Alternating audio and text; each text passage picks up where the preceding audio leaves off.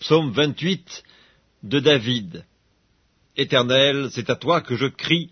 Mon rocher ne reste pas sourd à ma voix, de peur que, si tu t'éloignes sans me répondre, je ne sois semblable à ceux qui descendent dans la fosse. Écoute la voix de mes supplications quand je crie à toi, quand j'élève mes mains vers ton sanctuaire.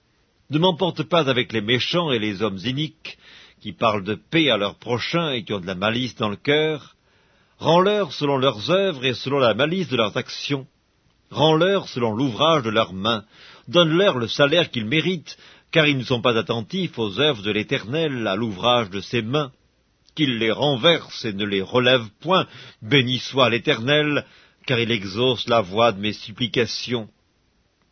L'Éternel est ma force et mon bouclier. En lui mon cœur se confie et je suis secouru. J'ai de l'allégresse dans le cœur et je le loue par mes chants.